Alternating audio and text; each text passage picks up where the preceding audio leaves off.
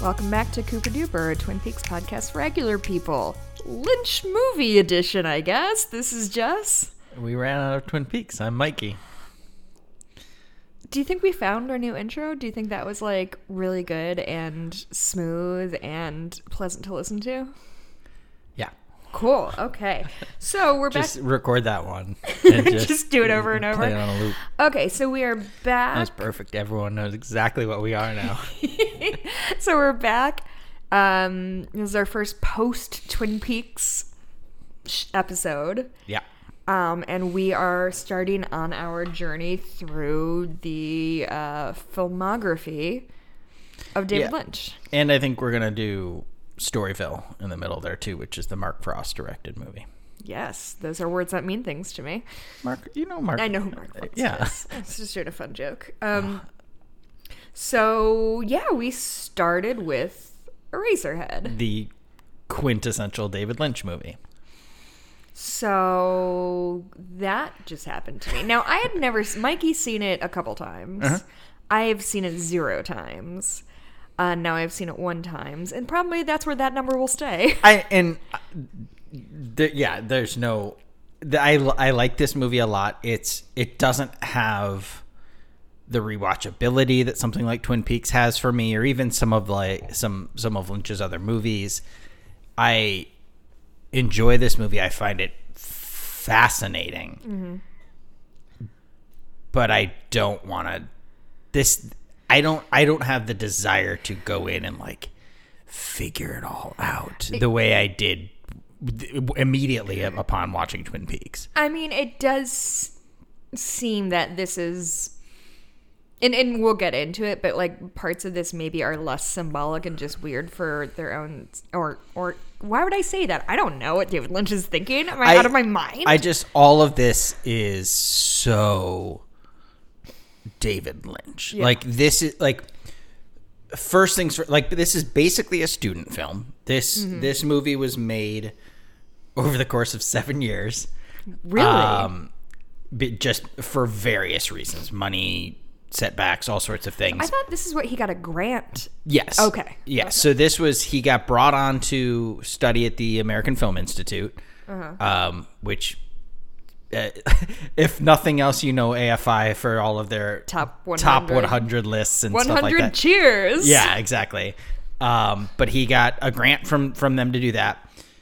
They were expecting a student short. Um, they liked his concept or whatever. They they gave him money to do it. It turned into a whole project, but they he was basically living on the stables at the these unused stables that Right. which is where he uses his film set like a lot like this was his life for seven for many like there's the reason there's two cinematographers on this is because at a certain point a few years in fred elmes was like i can't Yeah. do this anymore i've got other things um so they hired someone else to film other parts. Um i don't remember the other guy's name but there's everything in this you can like you could take any single shot or moment or sequence or whatever and be like oh this looks like that thing from twin peaks. This looks like that thing from yeah. from lost highway. That this looks like that moment in mulholland drive or whatever. Every like this is and and especially season three of Yeah, I was Tw- gonna of say twin peaks this like does feel like a feature length episode eight, or excuse me, part eight with a much smaller budget. Right. Like it this this movie feels like it belongs in actually realistically part 8 probably had a larger budget than this entire film. That's what I meant. Okay. is- yeah, that's yeah, what I meant. Is part eight had Yeah. a big- bigger budget than this. Um I don't I don't I mean they don't really break down budgets per episode or whatever but no, but I could also see what was on screen with my eyes, Yeah. and but I don't think the special effects were free. yeah. I mean but but for the for 197 the 1970s when this was made Part eight. Is, know. Oh, okay.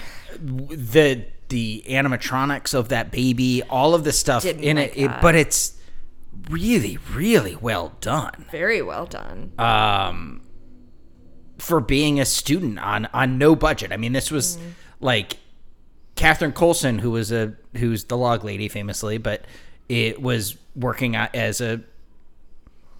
I don't I don't know what they titled her, but like literally just the person who's doing everything in her power to keep this film afloat. To she was an intern, she was a grip, she was a Oh. PA, she was everything.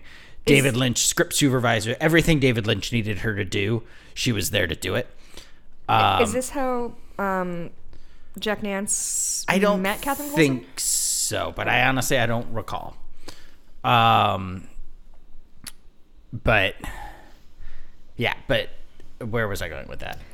Um, oh, she like she was working, you know, as a waitress or whatever, and like putting her tip money towards keeping this project alive. Jack Fisk was doing the same thing with everything to keep this project alive, um, which is you know, and then they keep having to put it on hold.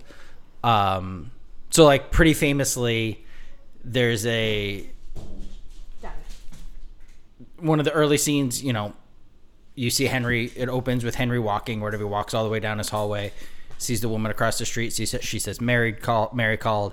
He opens the door, and then closes the door. From the moment of him opening that door and closing that door, like something like a year and a half had passed, Oh, funny. and that like so poor Jack Nance had to like ha- that hairstyle? keep up that hairstyle in the seventies Yeah. it was like he was like regularly approached by people like what the fuck is wrong with you Yeah. dude because like everybody was long shaggy hair in the 70s nobody did anything up Yeah. Yeah. that was insane and it just it's like doesn't even have product in it. It's just his hair was thick. And kept it just it he's like i i just fascinated lynch was just fascinated by the fact that if i put his hair up it stays there. So i mean there's probably some you know hairspray or whatever to keep it make sure it stays Still, but yeah. it's yeah. Okay, so um, we have turned to Wikipedia in our time of need about trying to break down this movie. So, Yeah, it's but it's it's it's nice to have something to because if we were to just be like like a lot of those movie podcasts where they talk they just kind of ramble or just like look at their notes and this Yeah. is what this reminds me of. Yeah. um and so they just dart all over the place i kind of like keeping on track somehow and like so I, I like the idea of having something to to go off like of the Flop House does this. They read from the Wikipedia, Yeah. whereas How Did This Get Made is just Yeah, a yeah. fever dream. yeah you, well you can't rein in jason mantzoukas i don't no, think and nor should you. So anyway, um, that brings us, I guess, to the beginning of Eraserhead. yeah and the and you know the beginning of david lynch as we know it Mm-hmm. All right. So, first scene, real easy to explain. A man in the planet pulls levers in his home in space. yeah No that's problem jack so far. fisk Oh, is that who Jack Fisk is? With the boils on his face? Mm-hmm. Did not care for all of the face horror in this. I don't like the boils. I don't like the the just the cheeks that woman had. It just all made me pretty uncomfortable. Yeah. I like again, even right out the gate, this is this reminds me so much of Major Briggs' floating head saying blue rose. Oh yeah, it made me three, think like, of the. I think the first time we see Cooper when he's like floating around in space. yeah, and when- like I mean after yeah, after he drops out of the room or Right, whatever, it's just exactly. like this the the white star like Mm-hmm. sparkles or whatever.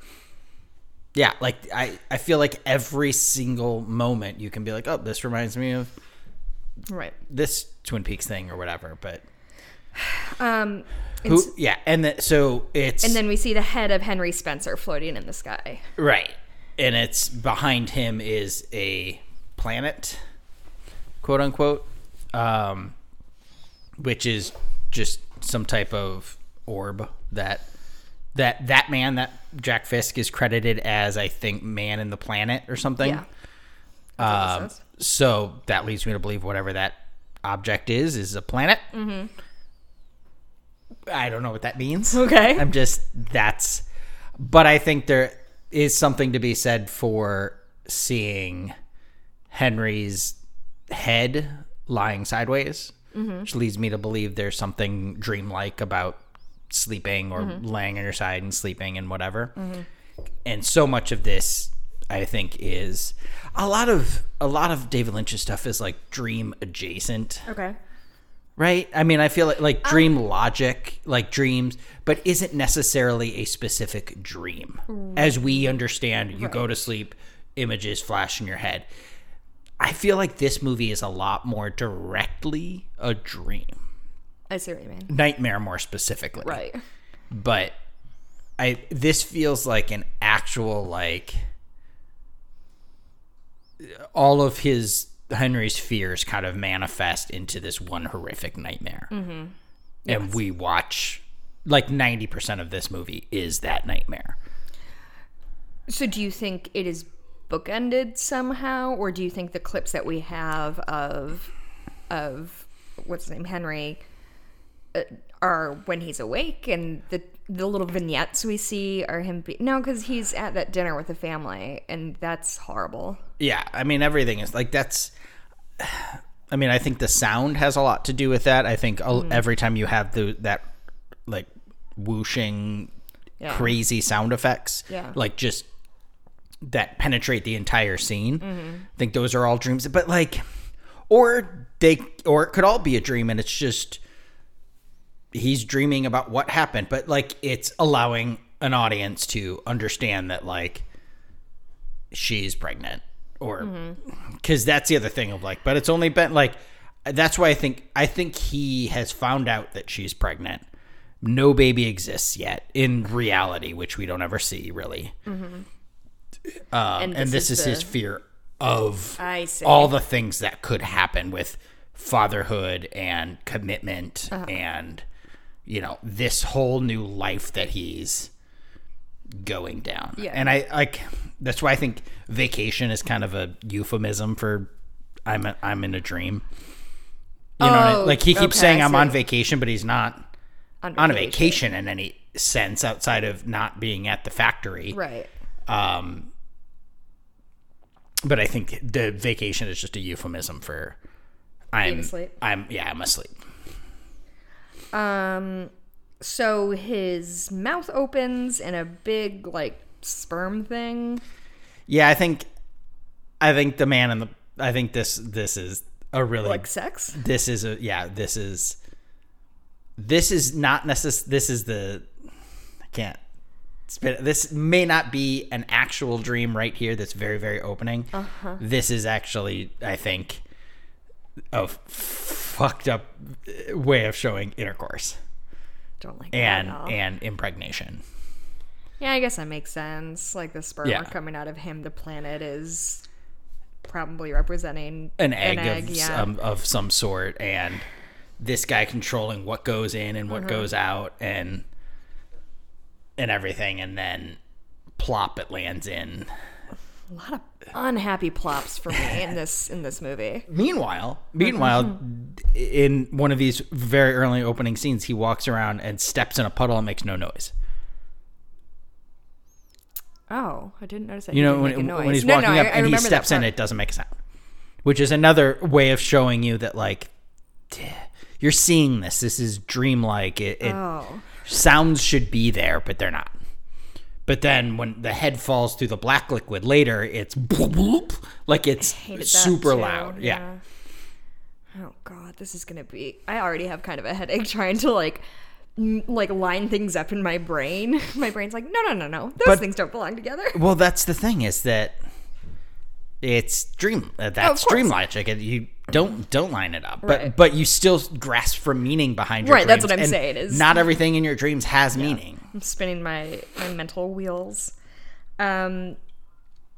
Okay, so then we go to an industrial cityscape, and it, oh, I guess we should say this is from 1977. It's all black and white. It was yeah released in 1977. Started shooting in 1970, or started at least planning. I don't know if they started shooting yet, but It does. It- It's interesting because it's partly it feels like it exists kind of outside time. oh yeah. The way that like I think if Lynch made Eraserhead today, it would be largely the same, Yeah. but Oh, with yeah. like just better prosthetics. Even that, maybe not. Um, Yeah, yeah, he's he's not one to uh, Yeah. to upgrade something that's not broken. Um, but there is there are just certain sensibilities that remind me of like weird, trippy 60s and 70s cinema. Like, I'm thinking specifically of the Monkees movie Head, which is something that's pretty embarrassing that I've seen many times. It's just, it's, it's from like 1968, I think, and it's the Monkees being like, no, we're going to make high art. And a lot of the. I wonder if. I don't think you would enjoy it, but I wonder if you'd think it was Yeah. interesting. Maybe. Um, and it's a series I of I didn't even realize that the monkees made a movie. Uh-huh. I've seen. I, I mean, it, back in the day, at some point, I've seen most of the show, if not Yeah. all of it. But Yeah, but this was like them trying to be, you know, they're stones the whole time. Is really what I'm trying to say. is it like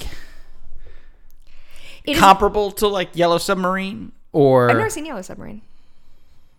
okay, or Magical Mystery Tour? Never seen that. Okay, okay. It's it's in in terms of like, is it a is it vaguely a story? It is most like a Eraserhead. Just in All right, terms so of like, that's that's like magical like magical Is it- mystery tour is just a it's just like a trip. series of Yeah. vignettes that don't really tie. Not the way that like Help and Hard Day's Night. Those they, are like, linear stories, right. Uh, well, it's a non- Hard Day's Night, not as much, but it's Well, it's about it's- Ringo's uncle or whatever, grandpa. Hard Day's Night. I haven't seen that in a long time. Yeah, like they're on tour and it's somebody's grandpa, But it's- maybe Paul's grandpa. it's borderline just a music doc. you know what I mean? Like, no, right? It's, I don't it's- know. It's definitely like is it okay? It's been a while. like it has those elements of the musical romps that Yeah. the the monkees took over and ran with, but it Sure. it's generally about being on tour. oh yeah. um, and them just getting into hijinks. Um, anyway, all I was to say is it's, but some of the sensibilities really reminded me of this, of like this sort of practical effect look of it, specifically when he's looking through that keyhole. And the door clo- it's like black, and then the door suddenly closes. Like that was what it made me think of, like that just kind of weird uh, practical sensibility. And like that's the beauty of this is that like he had so much freedom to just do Yeah. whatever he wanted. Yeah, I'm actually kind of surprised that. I'm, I'm kind of surprised that Lynch didn't retire immediately after season three because Eraserhead and season three seemed like such strong bookends Yeah. for his career. so much of season three is i feel like and you'll probably get more of this as you watch more than just eraserhead mm. because you've I've seen Mulholland Drive. only seen mulholland drive i think right Um, I saw some of Lost Highway, and then I you think fell asleep I hated it, and I like rage fell asleep. Like I'll show you. I'm not watching this movie, but unclear. okay david lynch was i remember he called me about that he No, like was- she did what I was punishing you, Michael. oh okay by by making myself not present in your life I'll for an hour. Then I'll show you. You're gonna have to watch it and then discuss it for an hour or more. Um, anyway, but yeah, I don't. Th- I mean, I know you haven't seen like Inland Empire or something like that, but uh, Elephant Man. Oh yeah, Ele- we we watched Elephant Man together. we did. yeah, because it was the last David Lynch movie you hadn't seen. Hmm. I'm not a monster. I am a man. Oh, can you turn it off? I, I Oh. didn't realize you turned it on. Sorry, I just now. thought you Oh, wanted that clip, that famous clip Yeah, from it- since you had it queued I up and you just played always, it, yeah, constantly. that was good. I I like that you did that, but it's a little loud, so we can turn it off. Oh, I don't. okay. I didn't even see where it was coming. oh, it's from my phone. Oh, right okay, here. okay, got it, got it, got it. I thought thought it thought maybe Anthony Hopkins was here for a minute. Uh huh. It's definitely. I remember that it was Anthony Hopkins who played him. That's a thing I definitely Oh yeah, yeah. Remember. Um, But you haven't seen Dune or anything like that. not seen Dune. Blue Velvet. Blue Velvet, I've never seen. Dune, I feel like I walked in in the basement and you're halfway through it and you looked unhappy. I hate Dune. I hate Dune. you just I also am not like I I never read it. I You're not a I'm not- high fantasy. not really, but I but I genuinely enjoy the Star Wars. I that's that Yeah. the Star Wars. I started to say the Star Wars saga, but then stopped. Realized how douchey that Then I sounded. realized the Star Wars. um, uh, but I like I genuinely enjoy things like that, and like Yeah, but Star Wars like is. I'm really excited about the new Dune, the Yeah. uh, Villeneuve one. Because I would, from what I understand of it, I would put Dune of a type with like Game of Thrones and that. Yeah. it's like sci. Fi, but it's and like, uh, this, Lord of the Rings. It's like a a temple for sci-fi nerds. Oh. Like Dune, like the book, but like the I, book I feel like at least. you liking Star Wars is like the exception rather than the rule. Hmm, Because you're not a huge Star Trek guy. Yeah, but that's just because I never really. Wa- I enjoyed the Next Generation a little bit when I watched it, But but I, but it's because I never watched them as a kid. yeah. But that's that's why I'm saying that like Yeah. the fact that you like Star Wars, you're not generally a big sci-fi guy. Like except you know, with obvious exceptions, with like Alien, if you want to con- consider Yeah. that a No, I know what sci-fi versus horror or whatever. But like you like mainstream sci-fi stuff. You don't like anything. You don't like high fantasy. You don't like high, high sci-fi in general. I sci-fi more than more than fantasy. Mm-hmm.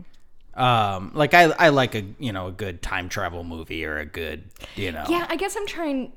Like when I'm saying sci-fi, I'm thinking of like space operas, which obviously Star Wars is one, but it doesn't seem like there Yeah. are many other ones that have captured your attention. yeah Um, whew. Anyway, um, so an industrial cityscape.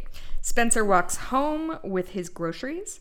Um, Oh, and a lot. I'll point out that like, so this is this is coming at a point where David Lynch was going to school at art school in um, Philadelphia.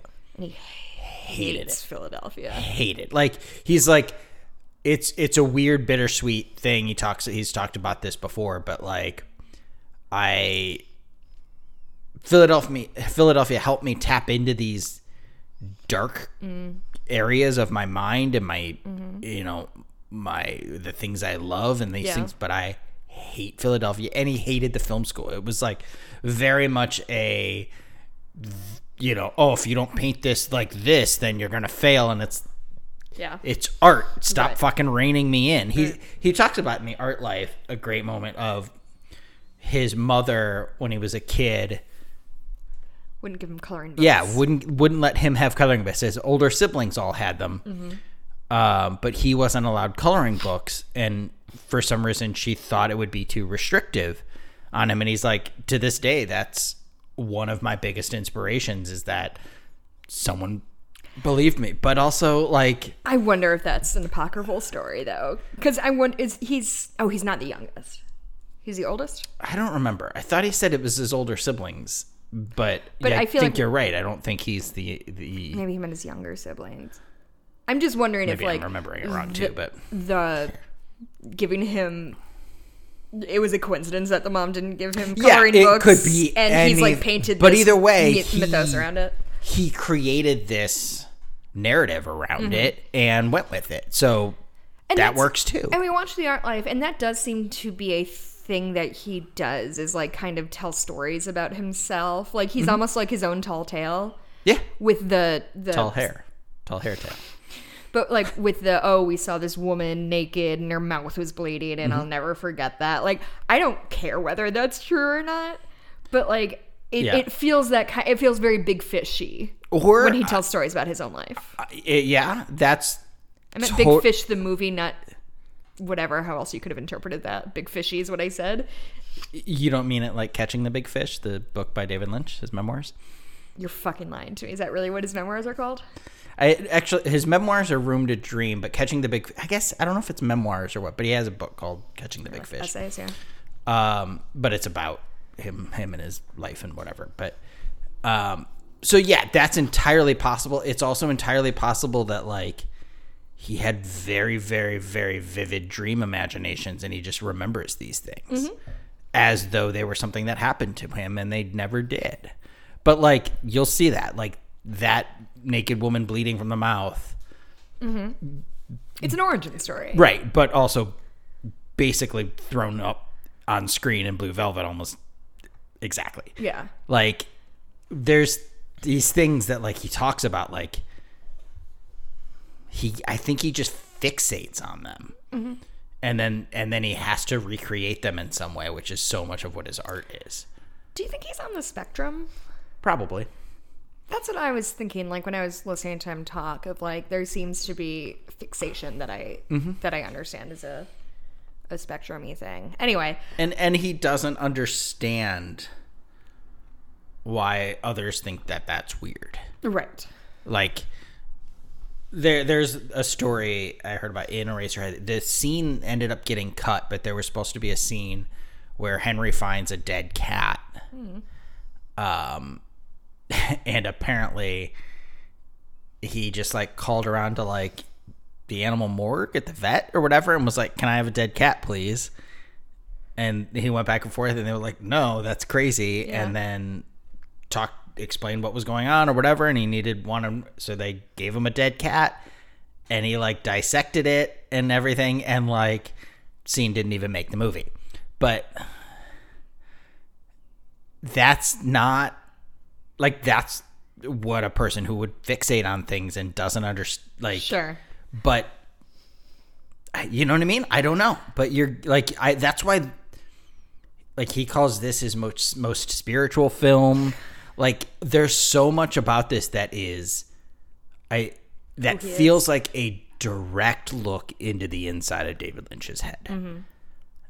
Yeah, like this is what his actual literal dreams look like. Yeah, like it's weirdly an intimate thing to right. to know about somebody. right Yeah. like this this feel but this feels ex- like because it took so long because he got to do whatever he wanted and you see remnants of this movie in every one of his later works this is david lynch mm-hmm. this is the inside of his head mm-hmm. like the and like the that's part probably part of why like he's obsessed with the duality because this is what's going on inside his head mm. and outside of his head he's this quirky yeah. happy-go-lucky boy scout from mm-hmm. montana. Yeah. um and so like the the the two of those things are in you know constant battle with each other. Mm-hmm. It's really really fascinating You know, I just realized um, I didn't pitch my uh, movie idea on this podcast. I just texted it to our friends. So Oh, Mikey and. I were watching The Art Life the other night, and I came up with a concept of a book that is oh, a book uh, or a movie.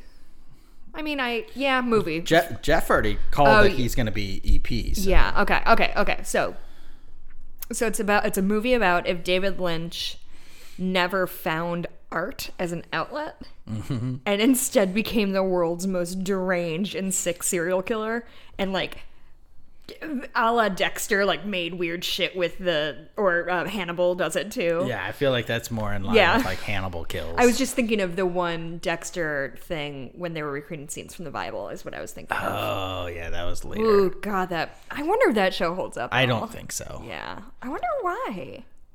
I'm kind of obsessed with. I just, th- I don't know. Show there's I, I, I have this weird fixation on, speaking of fixations, on why things stay relevant and why they sort of go by the wayside. Because I feel like for a minute, Dexter was everywhere. Everybody Yeah, was yeah, like yeah. fucking obsessed with Dexter. I went to like a big premiere event. I went with you. Did you go to that? it was at that like hotel in yeah, I remember. I went with Susie, and I didn't remember. Okay, I met you there after work. It was when I was Okay, working at Rosebud. I think. Um, but anyway, like and that was for season four, which was the best season. such. That was the Lithgow one. Was that it? Yeah. I thought it had already happened by the time no, that's by yeah. the time we were dating. Anyway. But anyway, there's just something I find really interesting about like things that stay relevant Yeah. and things that just kind of blink out of the popular existence. And I think Dexter is a good. I think I think part of it was like people. the, I mean, the ending was bad. The ending was bad, but it was like it was during a downturn in the fascination of true crime. Mm. So this was kind of like, ooh, what is this? Yeah. Like serial killers? What? Yeah. And so people were, but then it, it's one of those that suffers from like, it's not abstract enough, mm-hmm. but it's, it doesn't like, it doesn't break away from the procedural enough. Mm-hmm. Or it doesn't lean into just being a procedural because then you get to this point of like, why is every fucking serial killer in Miami? Why is why does everyone go through this specific like? To me, the the turn was when he started like. I guess I have different opinions about the cops now than I did ten years ago, but like that that's a huge factor. Yeah, but like was trying because before it started as when a when a bad guy, usually a guy, Yeah. When he slips through the, the cracks of the justice system, I am there as like the backstop to make Yeah. sure these guys can't keep doing what they've been doing, which is a very cool concept. Yeah. Especially considering the like I have this serial killer instinct and I need to channel it. It's a great concept. It doesn't lend itself, I don't think, to a procedural because you have to, or even like a long series, because it has you necessarily have to heighten, ratchet up the tension every season. And so by the end, he's like trying to fake out the cops and like lead them on the wrong trail. That's Dexter would have been good, and I know we ha- maybe we'll try again because HBO is bad, but that's one of the beauties of a show like The Wire. Mm-hmm.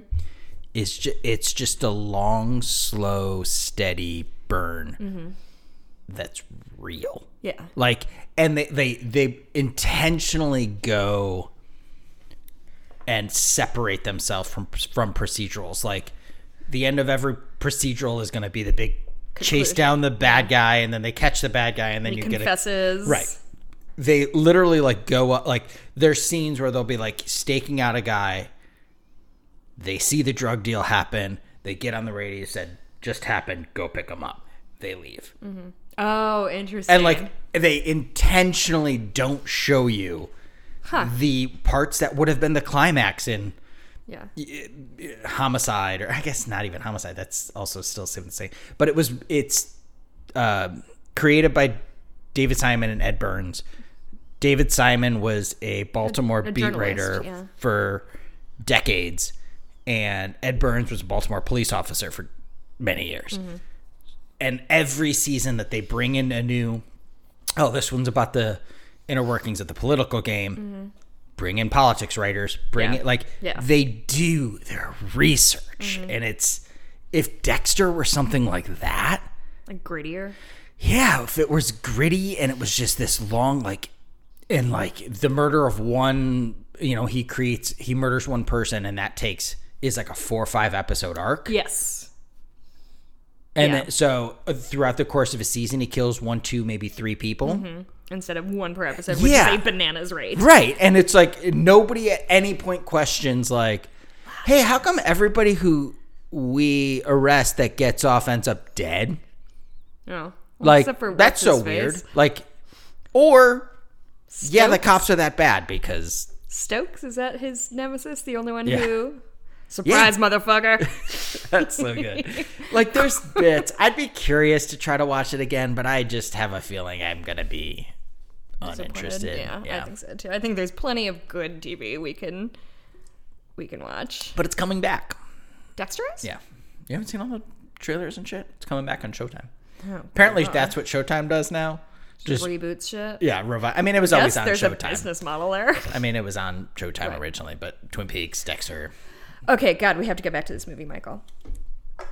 In an industrial cityscape, Spencer walks home with his groceries. He's stopped outside by his apart. He's he's stopped outside his apartment by the beautiful girl across the hall, who informs them that his girlfriend, Mary X, has invited him to dinner with her family. You know the way next door neighbors. I, they don't say X; they just say Mary. But regardless, like the way she's like, "Hey, somebody," just this interaction was so straight. It was more like she was his secretary. She said, "Are you Henry?" He says, "Yes." Yeah. Someone called the payphone. Oh, I so didn't it's catch presumably that. there's a payphone in the lobby. She answered I it. see. I Yeah. see. I see. I see. Um, yeah. Also, you get first of all the chevron carpet. You get the Oh yeah. um the elevator he's standing there holding his grocery bags just like exactly the same way dougie jones does in season three like everything Uh-huh. Yeah, a lot of is those elevator shots. yeah that existed. it's all of it is straight out of lucky seven and it's like i i don't know what the theory is but Lucky Seven is the insurance company that Dougie works Sure. for. Yeah. Um, I don't know what the theory is, but like obviously there's a hundred theories um, about what season three means. We watched the ridiculous four hour one.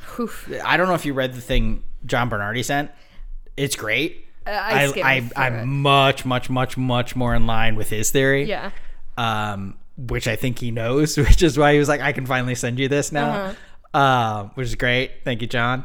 Well, Um, basically, what what John said was that he does a good job on a lot of things, and then kind of right. is cramming things to make And them fit. season three exists in this middle ground world between timeline and lodge space. And, Yeah. Um, but I think there's something like there's almost something to be said for season three being some kind of reaction dream to watching David Lynch's entire career. I mean, that's kind of You know what I mean? Yeah, it like feels there's like a. so much like that's why I said the the bookend thing Yeah. because that felt very much like a his own like retro. Uh, what would you call that? Like David Lynch, this is your life. like a eulogy almost. I guess like a, less grim, but yeah, just a kind of flashback through his career. Yeah. and digested into something new but familiar. yeah. Um, so Spencer leaves his groceries in his apartment, which is filled with piles of dirt and dead vegetation. Uh, that night, Spencer visit. Okay, so there's, there's this woman who he apparently had an affair with, or was dating, Who are you talking about? uh, Mary, yeah. and she is titled as Mary X. And her parents, who we're about to meet, are just Mr. X and Mrs. X. Right. So I'm gonna try to keep that straight. It's gonna be weird to read through. Um, And you can call it his name was Bill. I don't know if we ever get her name. The the mother. um, yes, we do. It is Bill. We do, and we get the, Mary by name. We don't ever get the X. That's only in the credits. right, which David Lynch does a lot because we saw Sure. him as the the giant was the fireman or Mm-hmm. whatever, and he does that with like the man from another place is the little man. Like Yeah, he yeah. he gives people really involved, Sure. and mis- like overtly Yeah, mysterious names. the woman in the radiator, the man on right, the planet. right, Yeah.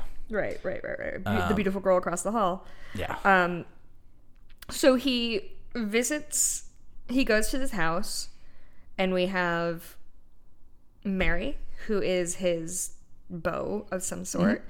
and her weird parents, why why do you think they're weird? And her weird grandmother.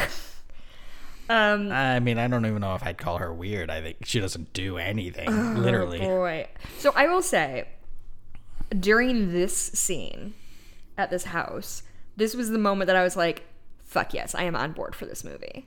Like, Oh, okay. genuinely, it is so my shit of like, specifically my favorite scene in this entire fucking thing is when the dad is grinning at um at Henry and the uh, Mary opens the door and is weeping and it's just this shot of his like Yeah, yeah. static That's- that's- horrifying smile and her weeping and I, like I, I wanted to applaud like I was so fucking Yeah. stoked at that image it That's really yeah. That's what I mean. Like they, there's many powerful images. in Yeah.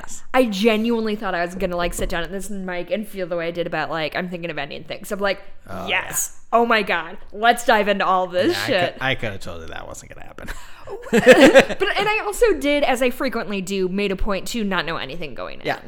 I Um, mean, I don't know what but like I, I you could read that same synopsis you're reading now and still not know anything. right, but like you know things just get to you by Sure. osmosis or Sure. whatever. And I guess this isn't a movie you summarize or or Right.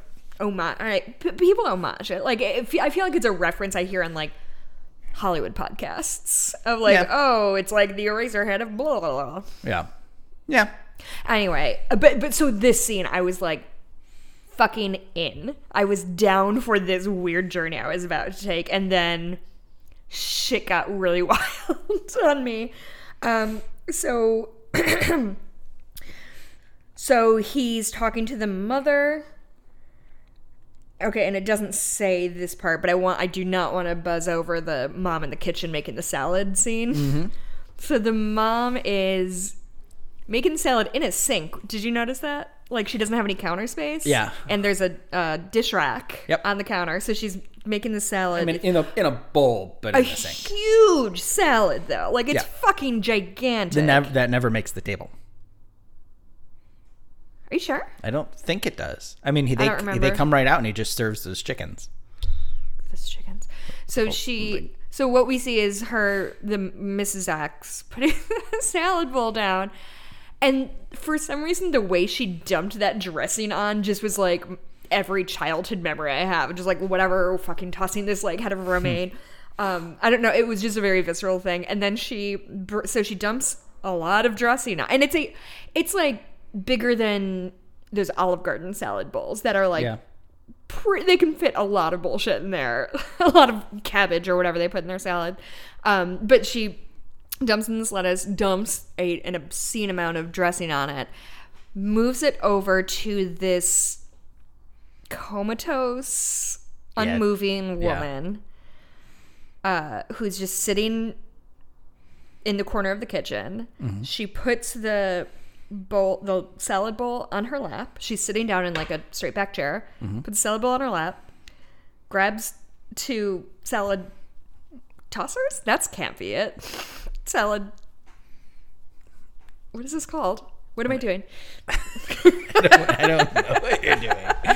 Um, And Tongs? I They're not, they're not tongs. They're They're, they're not- not connected. It's just two s- wooden spoons Yeah. or whatever. Two. Um, but anyway, so she grabs one in each hand, puts them in the woman's hands, like over her, like a fucking puppet, Mm-hmm. and tosses the salad with her hands. What the fuck, dude? Right. What the fuck is that? And and and grandmother doesn't move at all. And then doesn't later she do lights anything. a cigarette. doesn't like and all of this is done in such a way that like she doesn't try to give it to her can you try to do this oh and then i'll It, help it, you it felt very routine. it, it was she has no expectation that the grandmother is able to do this on her own they the assumption is i'm going to do this and then i'm going to take each put each hand on separately take each hand off separately because Uh-huh. is the thing yeah she has done why why are you even doing it Right. It's so bizarre. yeah Um. So they're at the. So now that we go to the dinner table. So at the dinner table, and the grandmother does not make it to the dinner table. She remains in the kitchen. do you have i'm putting you on the spot right now do you have any metaphorical or like you know an analogy like what is what is the meaning of that scene does that represent or have anything like since you're intrigued by it you're fascinated by I it am. on the spot first thought what is what is the meaning of it and why is it in there What you put me on the spot. The thing that jumped into my head was that um, it made me think of an elderly person who refuses to admit that they're getting older, and so everybody around them has to kind of pretend that, mm-hmm. like, oh, Grandpa's gonna carve the turkey, and he like does one cut, and then they take it in the back of the kitchen. Like, mm-hmm. it feels very like appeasing and ceremonial mm-hmm. of. Yeah, yeah, grandma's tossing the the salad just like she has for 50 years. You know what I mean? do you know why that would be in the like what what's your overall takeaway from this movie for the for the most like is there a theme or an idea or a message in it to you No, I mean not for me. That's what- yeah. Nothing, nothing that landed with me. Like at the be, you kind of primed the pump a little bit because at the beginning you said this is kind of about parenthood or kind of about oh, fatherhood. yeah you said something about oh because we're recording this on mother's day is that why you said you that? said you said oh here we go watching eraserhead oh, for mother's classic day Mother's Day film yeah, Eraserhead. and i was like well it's kind of about parenthood but so that planted something, and obviously there's when there's fucking sperms and an alien baby, like but they're said. not sperms really They- Yeah, you know what i mean like sperm adjacent. they're yeah they have a weird look about them but yeah Um, but uh, so yeah, I don't think it felt to me like David Lynch had some weird abstract thoughts that he just wanted Mm-hmm. to get down, and this is what he did. It feels very dreamlike to Yeah. me. I think because I hadn't really thought about it until we just started discussing this, and that's why I love discussing this. Is that so much of this movie I watch and I get into like a meaning panic. like this is one of those movies of like every shot I'm like, well, what does that mean? Well, Yeah. what does that mean? Yeah. And I want to find a meaning and everything, and it's just it moves so quickly and everything that you just don't. Do you think that's a result of just your own the way you Oh, yeah. watch movies, or do you think it's from like going to film school and believing that there needs Yeah, all to of be? it. I mean, Okay. all of it. And this movie is always regarded as being an interpretation film. This Mm-hmm. it's up to the audience. You know, um, I, Lynch is a big Kafka fan, so like the metamorphosis Oh is yeah, a big, Kafka's right there. It's he's yeah. So like Kafka, if you if you don't know, Kafka wrote a short story about a man who woke up as a cockroach. yeah. Um, And it's and there's a giant picture a- of Kafka on Gordon Cole's wall in season three. Uh, oh yeah. but but that same idea of like it's all open to an audience interpretation. Mm-hmm. Um, but Oh, it's called Metamorphosis. Yeah, that's what I was Metamorphosis. saying. Did you say that? I was starting to, and then Oh. you started. No, I just thought we were moving on, and I was trying to remember if it was Metamorphosis or Metamorphosis. One is a the metamorphosis. Is what it's called. okay because Metamorphosis. Anyway, there's a Morpheus is from the Matrix. no. Well, I was going to say there is Metamorphoses is a is an Ovid collection of Ah. Greek myths. Gotcha. So yeah, I've read some books. Uh, anyway, because of discussing this thing, this scene, I hadn't had a thought on it. I just thought it was weird and whatever, but it moved past it and then it doesn't come back, so I don't know. Uh, but I started to wonder if it's just a symbol of the child controlling the the the parent's life, which is what we're about to see with Henry in that he has this new child and it's all of a sudden controlling every aspect of his life. Mm-hmm.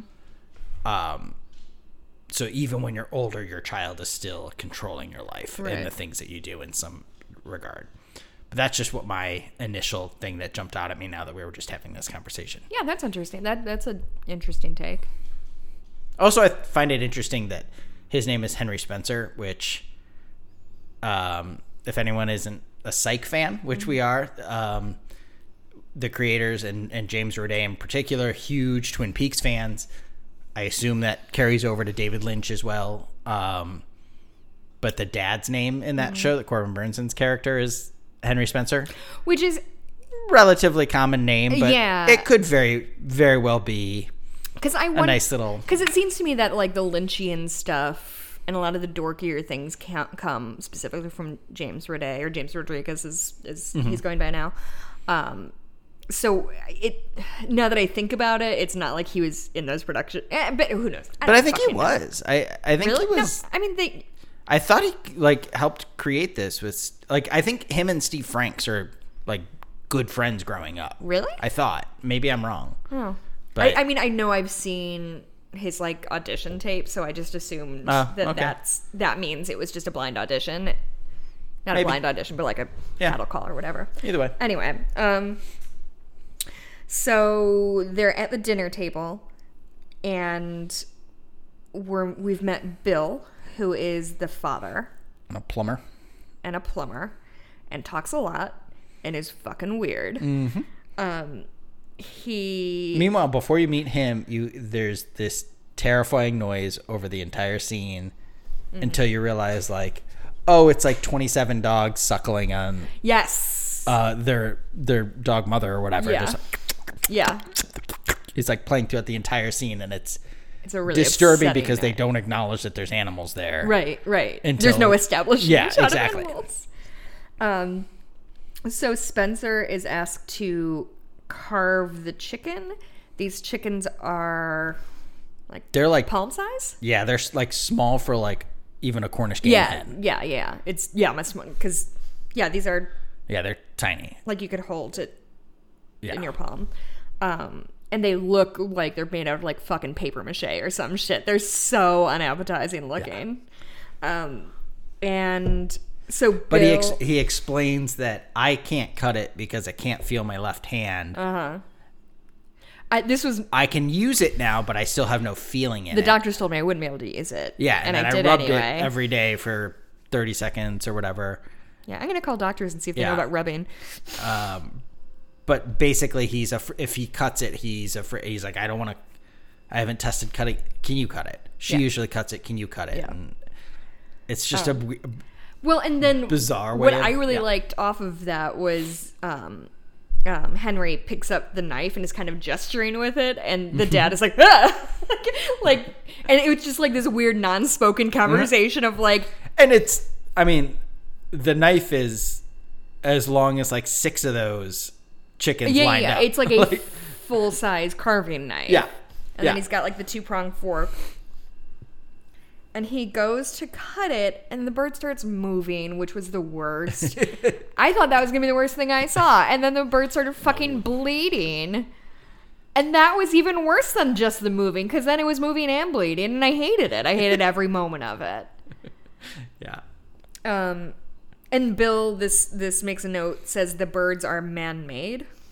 I don't know what that means. Um, yeah, he explained that that's where they came from, but I don't. That doesn't mean I don't. know Is what that a Yeah. pro environmentalist, anti uh, processing? I don't know. okay. Um. So after dinner, um, Henry is kind of cornered.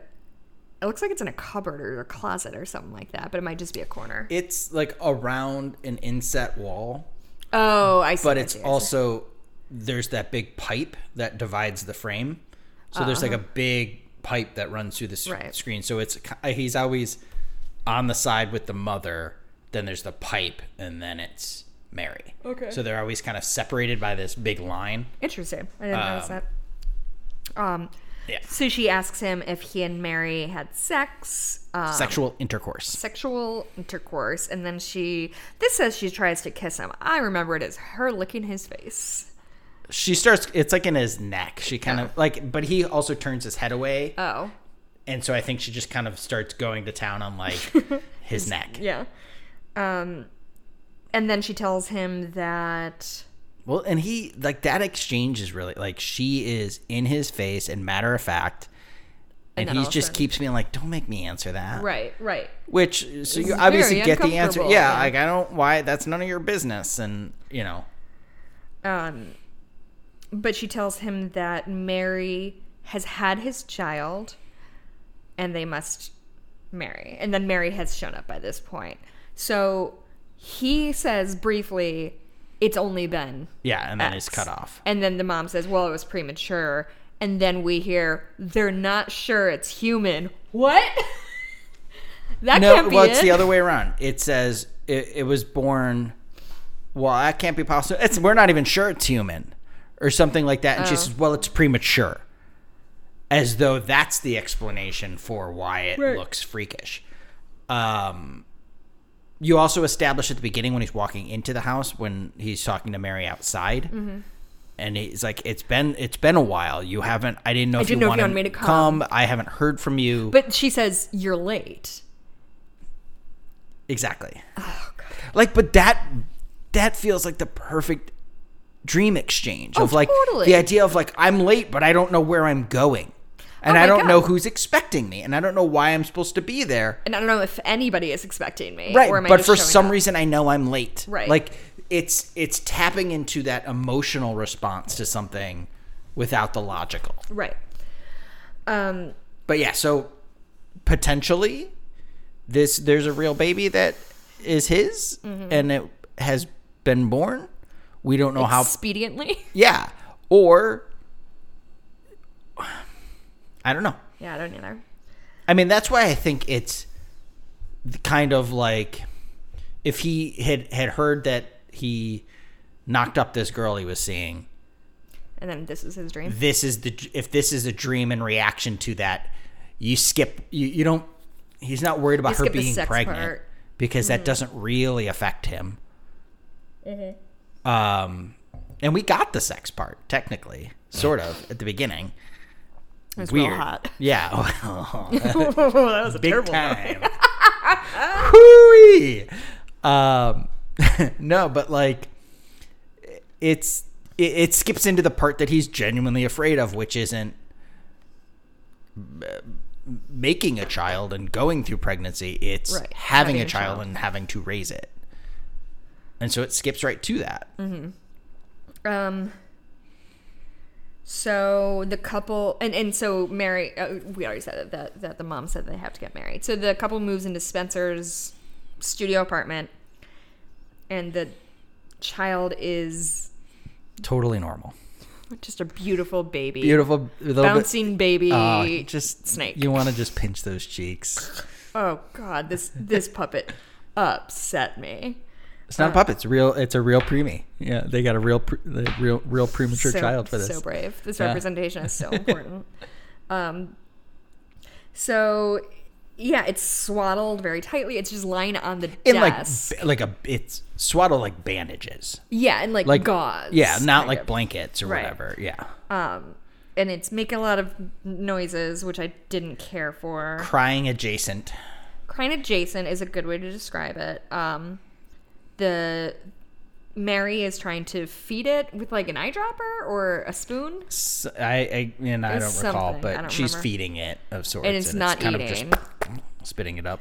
Um, the uh and so you, we got a little time of like she's trying to feed it it's making noises everybody's miserable as i understand young babies are wont to do um and mary just like exits stage right she's like actually fuck this see you never nerds like she can't stand them crying i just need one night of sleep I mean that that there's a big jump there. That's like he comes in. This is when you get introduced to the radiator being a new location. Hmm.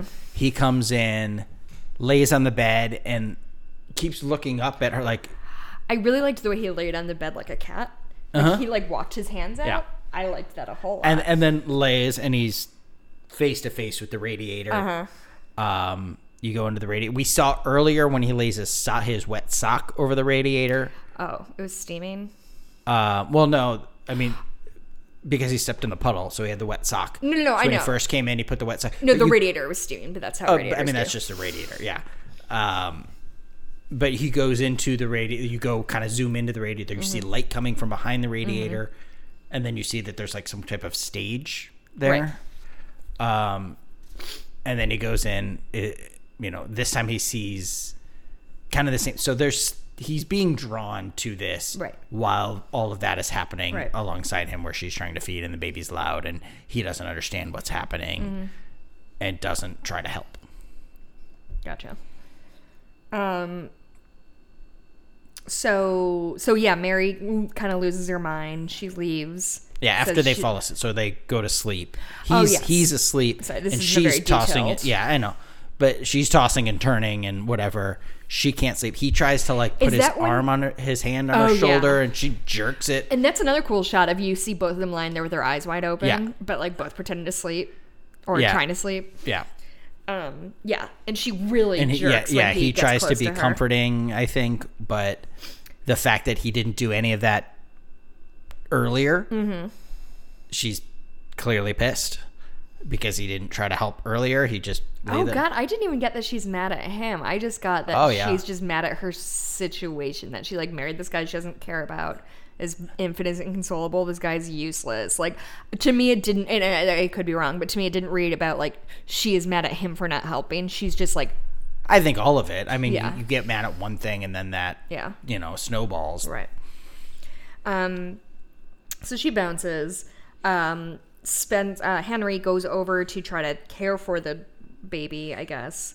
Um, and when he gets there, all of a sudden it's developed these like horrible sores, these like boils. Yeah, he there's it's a They're it's a really fascinating reveal because he goes over he gets a thermometer, Uh-huh. takes the baby's temperature and it's normal. And then he looks back at it, looks down, looks up, and then yeah, yeah, it like it's all yeah, I got all these boils and stuff, and he goes, "Oh, you are sick."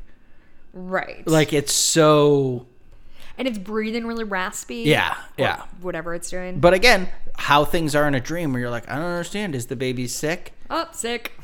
And then when your mind tells your dream the baby is sick, now I see it. Yeah, like yeah. now I see that it's sick. It just that's how it happens. It just clicks. Um. So then Spencer begins to experience visions. He uh, once again sees the man in the planet, so the other guy with the boils. So Mm-hmm. our boils are running. Thing is that guy the real father? What the fuck is going on in this movie?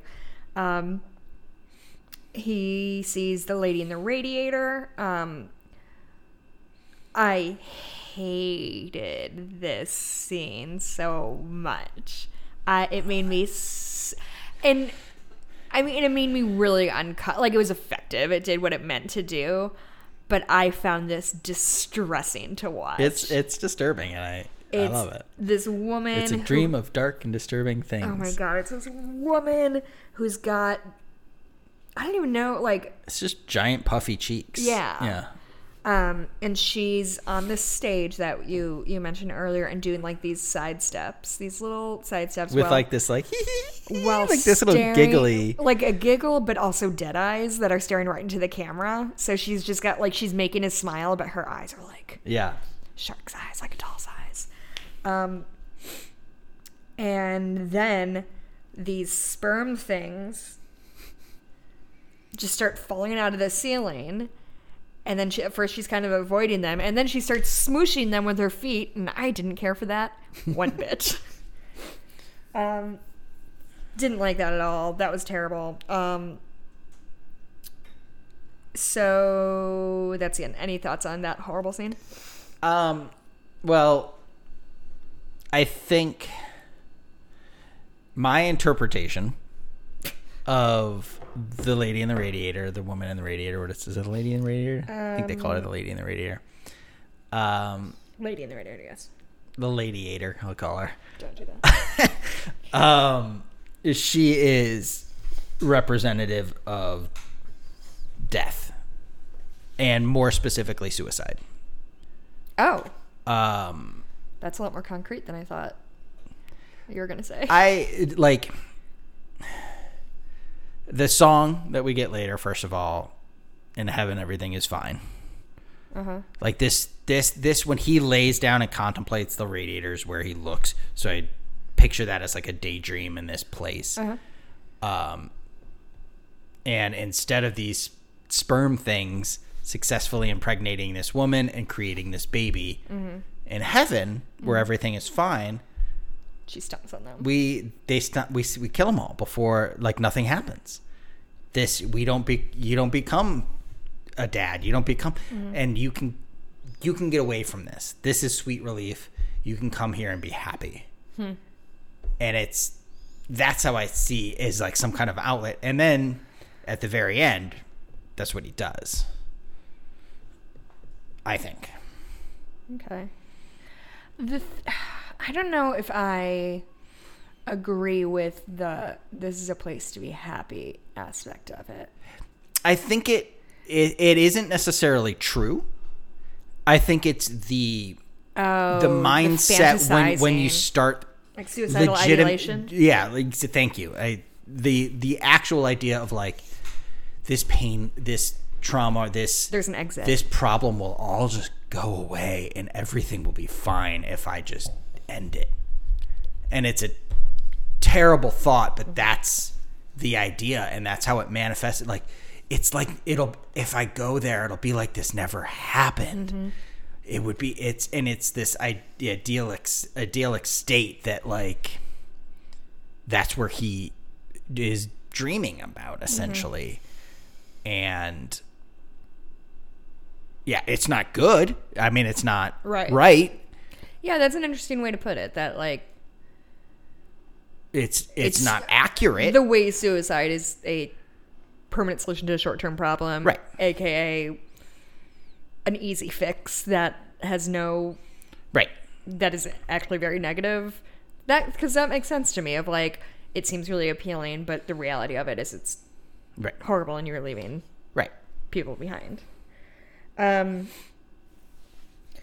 So then, okay, so we had the man on the planet, we had the radiator, um, and then he finds the beautiful girl across the hall. Hits that, I guess. um, and then he has a vision where he is. Oh, it's a vision. Okay, I was very confused at this point when his head popped off. Yeah. Well, and also that sex scene is incredible with the two of them. The, the woman across the hall, where they're like in the bed, and the bed starts turning to like Yeah. this puddle, and they both start slowly sinking into it. Yeah. It's just fascinating imagery. Yeah, it's wild. Um so so anyway, they have sex and then he has a vision where he's decapitated by a creature resembling the child, the child, his his baby. I this whatever it is. this all falls in line to me with the idea of con- suicide contemplation. Okay. So he sees this woman. I has she? I don't know if they mention it or how, whatever. Has she mentioned that song in heaven? Everything is fine. Whatever that song. um, I don't think so. Um, I I don't recall if there's another instance or not, but I think this is where she sings it. But then he's like in like an opera box watching, and then the thing comes and pops. So this to me is like the other side of like, oh my god, if I just if I just killed myself, this would all be over. Uh-huh. Wait a second, yeah. what would that do? And then he starts spiraling into this like dark thing where I get turned into I become another cog in this machine where I get turned into pencil erasers and mm-hmm. like it's maybe this isn't the right place Yeah. and it's it's the tug of war of like legitimate suicide contemplation I think. Um, so his head pops off. The stump underneath it looks like that baby's face. Um, his head and and it's remained this really eerie looking. It's his. It's a human adult's hands and shoulders, and it's a suit. And then there's just like a little stump coming out of the neck, and you see. It reminded me of like a weird Muppet that like the head is obviously not his, but you can still see the hands, like it's a human person's hands. Well, yeah, it's it's clearly just someone laying on the floor with their Right. arms up Right. and it But it yeah. just makes me think of like a Muppet trick of like, oh, it's the Swedish chef has actual hands, right? Like, um. Anyway, so that's what, and he's like twisting the um the railing. Yeah, the the whole railing is Which is- rolling. I, a thing I reminded me of being a kid of just Yeah, like yeah. trying to make things spin. I guess. No, it just like you if you got your hands on a thing and it moves, fidgeting. you're just like, oh, that's Yeah, fun yeah. for some reason. Yeah. Um, so the head in this head is very it's distraught looking. It has a really pained expression on its face. I mean, it's kind of the expression he's got on his face the entire movie. right. Or are you talking about the the creature head? No, no, no. The the the Head head, head, head. Okay. Um, but it's just again another like weird paper mache head, and it's falling and it hits a puddle, and then all of a sudden like Well, the there's like a tree thing. yeah, which made me think of Which is a, a much larger version of the tree that's on his bedside table, like right next to his Oh, bed. yes, this is like a larger, and it starts leaking out. It's black and white, so maybe blood, maybe bile of some kind, Yeah. maybe just generic black liquid. Mm-hmm. Um, but starts filling up on the the entire stage around him. right. Um, but I mean, probably blood. That's what I take from it, Yeah. especially if a if a tree is representative of life. Mm-hmm. If it's bleeding from the roots, that's representative of not life.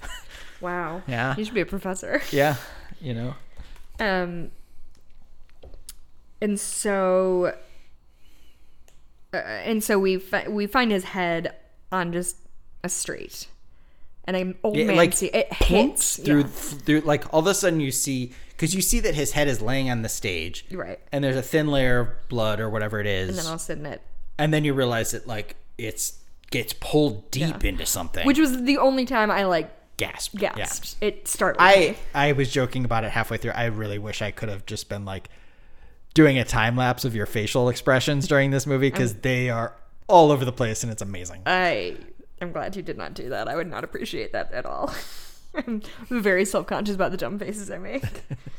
um, so so it falls from the sky, lands on a street, kind of on its head, and then it has this effect of like like on the crown of its head, it looks like the wig or whatever is glued to the ground, and then the it like starts to tip over and the hair falls off. Right, yeah. exactly. But the the hair is stuck on the ground, Yeah. so it.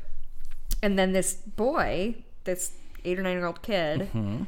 picks it up, and there's another man who notices as well. And Yeah, it seems like a homeless man. yeah, and neither of them seem alarmed that a head has just Mm-hmm. fallen out of the sky. So the kid picks it up and is like carrying it to a factory or whatever. And then we got another like what feels like maybe a hat tip to from season three to this is like a guy is the kid walks into a storefront, he's holding his head, There's a guy behind the desk, and he's buzzing for ostensibly his boss or whatever. Mm-hmm. But and it's a full minute. Bzz, bzz, bzz. And finally, this guy fucking explodes out of this door, and it's so similar to "This is what we do in the FBI." Yeah, he's right in his face yelling yeah, at him. and just like comes out with his finger pointing, like oh, it's so good. Um, and then the guy indicates "Mm, there's somebody here, and so the guy immediately stops. The boss immediately stops, and, and gets like, all cheery. oh hey. Yeah. Um, Come with me this way. So they bring this head into this factory. And we're seeing that pencils are being made. Yeah. And then the guy takes. I didn't. I thought it was a drill at first, but it's more of like a corer. Yeah. And so he drills into the top of Pulls out a section of the head. yeah, the way they do with like ice, um, like glaciers. That's how they like study glaciers. Is they do you know six inch round tubes of the Yeah. ice from all the way down, so they can see thousands of year old ice. Science is dope. Um, pulls it out. And it looks pretty nondescript, and then he feeds it into this machine. Yep. And lo and behold, it's being They're used putting- to create Erase putting uh, Erasers. er- putting erasers on top of pencils which by by uh, Ted Theodore Logan's dad from Oh, really? Bill and Ted. Yeah, It took me a second to figure out what you're talking about. Ted Theodore Logan from Bill and Ted. That's, the Oh, that's guy who plays his dad in all three movies. That's funny. Um, and this was maybe the most literal David Lynch has ever been in his life. That like, oh, literally, erasers are made out of head. His head is an eraser. He's Mm-hmm. an eraser head. I just thought it was his weird hair that made him look like an eraser head. But that also leads me to believe this is the type of nightmarish vision or whatever. A man who has hair like that probably got called Eraserhead by some. Yeah, And so when you start having nightmarish thoughts, yeah, that injects itself and you w- turn yourself into an actual eraser. right. Lean into it. Yeah, like like in a way that like you know, bullying is pervasive and it actually cut can cut to the core of people. Mm-hmm. Um, and I think this is an example of like they don't ever say that, but because his hair looks like that, he was probably called that at some point in Mm-hmm. His youth, probably repeatedly. Yeah. And now these are the kind of nightmares that he has. Mm-hmm. Um. So I was very surprised when we saw Spencer again. I thought I didn't realize we'd been watching a vision, which, in my defense, it's very hard to differentiate what is Oh, yeah, I mean- quote unquote a vision versus quote unquote reality. Quote unquote dream, quote unquote Right. anything. Yeah. Um. So Spencer's back. He's walking down his hall. He tries to booty call with the beautiful girl across the hall. That doesn't. She's with somebody else. Um, real bummed about that. So he has to go home to his infant kid who's been alone on a dresser for the last however long. Yeah. Or he just doesn't exist when he's not there because it's a dream and nothing means anything. Um, so the child, the lizard headed child, is still crying. And so he decides to take a pair of scissors and cut off the kid's swaddling. So like Mikey and I said, it's kind of gauzy, it's Yeah. bandage, it's it's not a blanket. So he's kind of cutting it through. I thought he was gonna fucking cut off that kid's head. I'll tell you that right fucking now. When he went at it with you scissors, just thought or you were hoping? nothing Yes. means anything. um, so he starts cutting it up.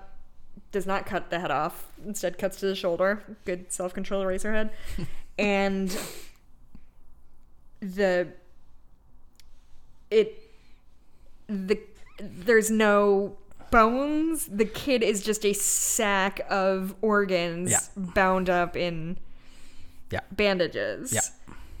And so that was pretty unfun to look at for me with my eyes. Um, so he splits open like a fucking baked potato, and then But then he stabs it. Yes, I did forget about that part because I was so upset about Yeah. the he baby. he splitting stabs open. whatever and it starts It looked, oozing did out. he stab it, or did, it looked like he tried to like cut? I think he opens the things and kind of stabs two Oh, oh, two oh, spots. Okay. Um, so he stabs it and it starts leaking, and then there's like this pus, and then there's this like Garmonbozia. like fluff, Yeah. S- like stuff that's like Looks kind of like oatmeal. yeah, and it's like filling up, but it's like growing like like when you put like uh that foam shit, like Yeah. see like insulation foam. Yeah, yeah. It just expands. Yeah. And Um, it kind of grows up around him and engulfs it. Um so then the the power in the room overloads. Um, the lights flicker on and off, and the child starts growing. Um, and then the lights burn out completely, and the child's head is replaced by the planet. Spencer appears am- amidst a billowing cloud of eraser shavings. The side of the planet bursts apart. Inside, the man in the planet struggles with these levers, which are now emitting sparks. Spencer is embraced warmly by the lady in the radiator as both white light and white noise crescendo. End of movie. Yay. There is a part when that last scene when they show him and it's the the poster that we've all seen a 1000000 times and I did give a little applause for that because And it's a beautiful shot. Oh my god! Well, and it made me understand why I assumed he had white hair. Whenever I thought of a Eraserhead, I always assumed he had Oh. gray white hair because that's the only image I know, and Yeah. it looks very light the way it's being Lit. being lit. Yeah, it's not. Um, but yeah, and then that that whiteout makes me think that he has killed himself. By what means? Doesn't matter. Okay, so it's not. So you're not thinking, oh, this is a guy contemplating hanging himself, and that's why he has head-based Oh. fears. It's. Are you positing that it's just the concept of suicide Right. as opposed to a specific As method? as a way, or and I'm and I'm grappling with this now a little bit in my own head of like how much of this is about abortion okay, yeah. And the idea of like this thing was born way premature. It's not a child. I think that's a really interesting point. it's it's a fucking monster. It, Yeah. Like you said, it doesn't have bones. It doesn't have structure. Mm-hmm. It can't survive. right. And it's, It's- outwardly miserable and making everybody else miserable. Right. Yeah, I can Is see this is a, i- is Do you think this is pro choice or pro or anti abortion? I don't know. I, I I don't know that it is. I don't know that it makes a statement. Mm-hmm. I think it might just be this man's nightmare trying to deal with what do I do? Mm-hmm. Like I what are my options and I mean it seems on the surface more pro pro choice than pro life. That's what I would think. If if it is in fact even an even, you know, Right. addressing the abortion issue. Uh, because to me, with that lens, it definitely makes me think of like anti-choice people, anti-abortion people are like, well, it's it's it's immediately a baby. It's it's immediate. Right. But the reality if is, you were to take it out of the woman, look very much like this. Yeah. Oh my god, I think you cured it. You cured it. You solved it. You. I think that's what it's about. Abortion. This whole movie. Maybe it's him grappling with an abortion that he strong armed a lady friend into. that could be too. Hmm. well, do you have any other? But, I mean, but then, but like, what? The, so that's what's interesting is that like I've, it feels like the lady in the radiator to me is like an end it, or maybe it maybe it isn't his own suicide. Maybe it is the death of his child and mm-hmm. or his potential child, mm-hmm. and that like you said, it's he strong armed a woman into an abortion. Mm-hmm. And this is him coming to terms with like it's okay. Whatever would have been a baby is in heaven. I think it. and everything is fine. Or I think for obvious reasons, my brain is going here, but uh, take the journey with me of this is about a miscarriage and Sure. the sort of uh, it, fear, like the fear of impending parenthood that you have. Is very real, right? Everybody who's expecting a kid is nervous to some extent or another. But it's not as if you wish the child, assuming that this is a wanted baby, you don't wish it away, but you do allow yourself to be like, what if it's this horrible thing? And then you And- lose it and you're sad about that too. Like you're both. David Lynch's daughter was born a little bit before this, Jen Lynch, uh, with club feet, and that's a you know any deformity of any kind or whatever as a parent mm-hmm. strikes some fucking fear into you, and I would say that that probably plays a factor in whatever is happening. Mm-hmm. But th- that's the the thing I grapple with the most is like you end this entire movie on an image of white light mm-hmm. and him hugging the lady in the radiator. Right.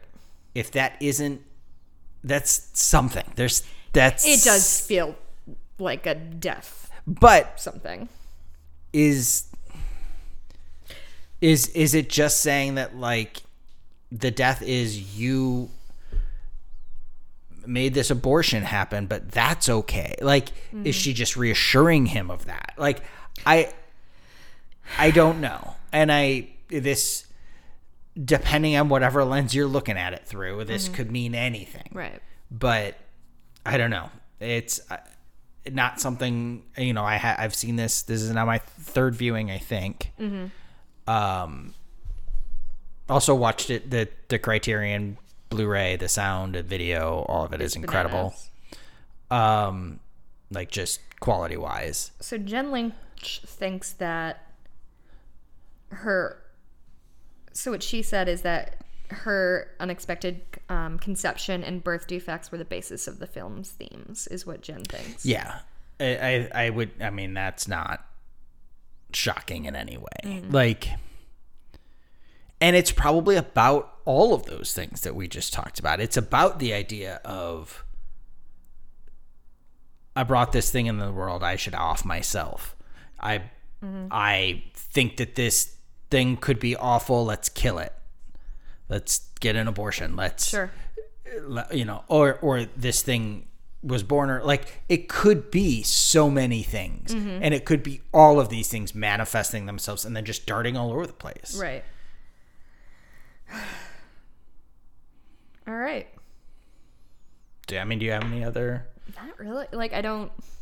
yeah It, oh i wanted to talk the another scene the way you love the um sequence of the the dad Yeah. grinning and whatever the other sequence that i fucking love is when mary is leaving in the middle of the night mm-hmm. and he's laying in bed and he's got the sheets up under his chin he's like what are you doing and she's staring at him through the bed frame yes. very much Oh, and pulling out the suit. very much like Bob, Bob. at the the foot of Laura's bed.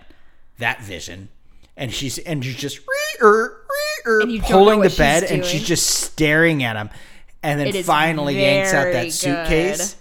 and he's just like stare, like not asking her what she's doing. Like, that scene is creepy and weird and very, very- bizarre, and very I impactful. love it. Yeah. Yep. Yep. Yep. Um.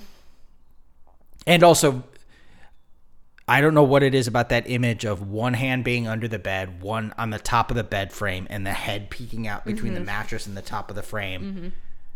But he knew it was scary because he used it again in Twin Peaks. Right. right. Yeah. Like it's that's the image of Bob that that Sarah has at the the end of the pilot. yeah. Um. Or I guess it's not the is that the pilot? No, we don't see Bob for. The image the well you see him in the mirror. No, she that vision is a little bit later, but either way. Um Um. Okay. I mean, I don't have anything else. Yeah, I. I unless you have, you always look up like trivia and things like that. You I like to didn't do because. I was locked in on trying to figure out what the fuck this movie was about. Okay, I just didn't know if you had anything that you had pulled up, but Yeah. Um. I like. I think this is a movie everyone should watch at some point. I don't agree. No, I don't think. like I think it's fascinating to just see what somebody can do with the like the fact that this was it started making this in 1970 mm-hmm. like this this thing is beyond us now Yeah. this, like this is a would- decade, like decades ahead of, you know. I would amend what you said to say if you are interested in filmmaking, this Yeah. is definitely a movie you want to say. Like, you think I'm going to show this to my fucking mother? Like, she would not. Yeah, like most people sure. would not care for this kind of, course, thing. of course, And yeah. abstract art is not for everybody. It's hardly for me, and I'm doing a podcast about it. um, so I I don't I disagree that Yeah, people should I- see this. I true. think see it if you if you have an inkling to see it, watch it. If you're like, mm, it- it is, it's fucked up. Like there's some fucked up shit in there. and there was a and there's a lot of but there's a yeah like unique things to make that like that puppetry is fantastic like It's technically great. it like The lighting is incredible. caught like we we talked about we joked about this while it was on that the, it caught the eye of George Lucas who Mm-hmm. then invited David Lynch to direct um, Return of the Jedi Mm-hmm. uh, but he couldn't because of he was making Dune Mm-hmm. but be I, th- I think the difference is like the way we've talked about this before we've had this conversation not on this podcast i don't think but um, about how i don't like i don't see george lucas as a filmmaker. I see george lucas as an inventor. So he's always trying to in like same thing with james cameron. I think constantly Cameron? trying yeah. Trying to invent new equipment and tools and tricks to help with the medium which is why like james cameron not most of the time story wise is awful the fact that he's allowed to write scripts is baffling to me um but i think lucas saw ooh look at this resourceful person Mm-hmm. who made all these things that fuels well into the like that Sure. that's a great thing like in the star wars world It's innovative. He's I don't think he realized that David Lynch doesn't doesn't play well with others. No. and in as far as like Especially studios, like- studios. yeah. yeah, like no, we need it to be this. He'll be like, no, I want to do it like this, Yeah. and create some crazy thing. Like, uh, Return of the Jedi would have been a very different movie. Correct. Um, but I don't think David Lynch would have made. Yeah, I think you would have ended up with another Dune, which is just kind of a hot mess. You're right. Um, So probably ultimately. Yeah, yeah. but I mean, better for the Star Wars franchise, Yeah. certainly. Yeah. Um. All right. Well, that is all I have to say about that movie. What do we have next? I don't fucking know. you know his. Um, is it Elephant Man? Probably Elephant Man. Why would you expect me to know that? I just, I, I'm just was wanting to stop you from pressing stop on the. Oh. I just wanted to blurt it out first. All right, let's see. I believe it's Elephant Man. All right, so next we are watching The Elephant Man, which is streaming according to this, and this is early May 2021 saying this. It should be on, looks like on Prime and Paramount Plus uh, for free. Um, and something called Kanopy, which I've never heard of. So we'll see you in two weeks with the Elephant Man. Bye. Thank you for listening to Cooper Duper, a Twin Peaks podcast for regular people, hosted by Michael Greif and me, Jessica Blumke Greif. Our podcast logo is by Foraker Creative. You can follow them at Foraker Creative. Our theme music is by Brad Chaktis. You can always email us at cooperduperpod at gmail.com. Please go on iTunes and leave us a positive review and tell a friend. We'll see you next week.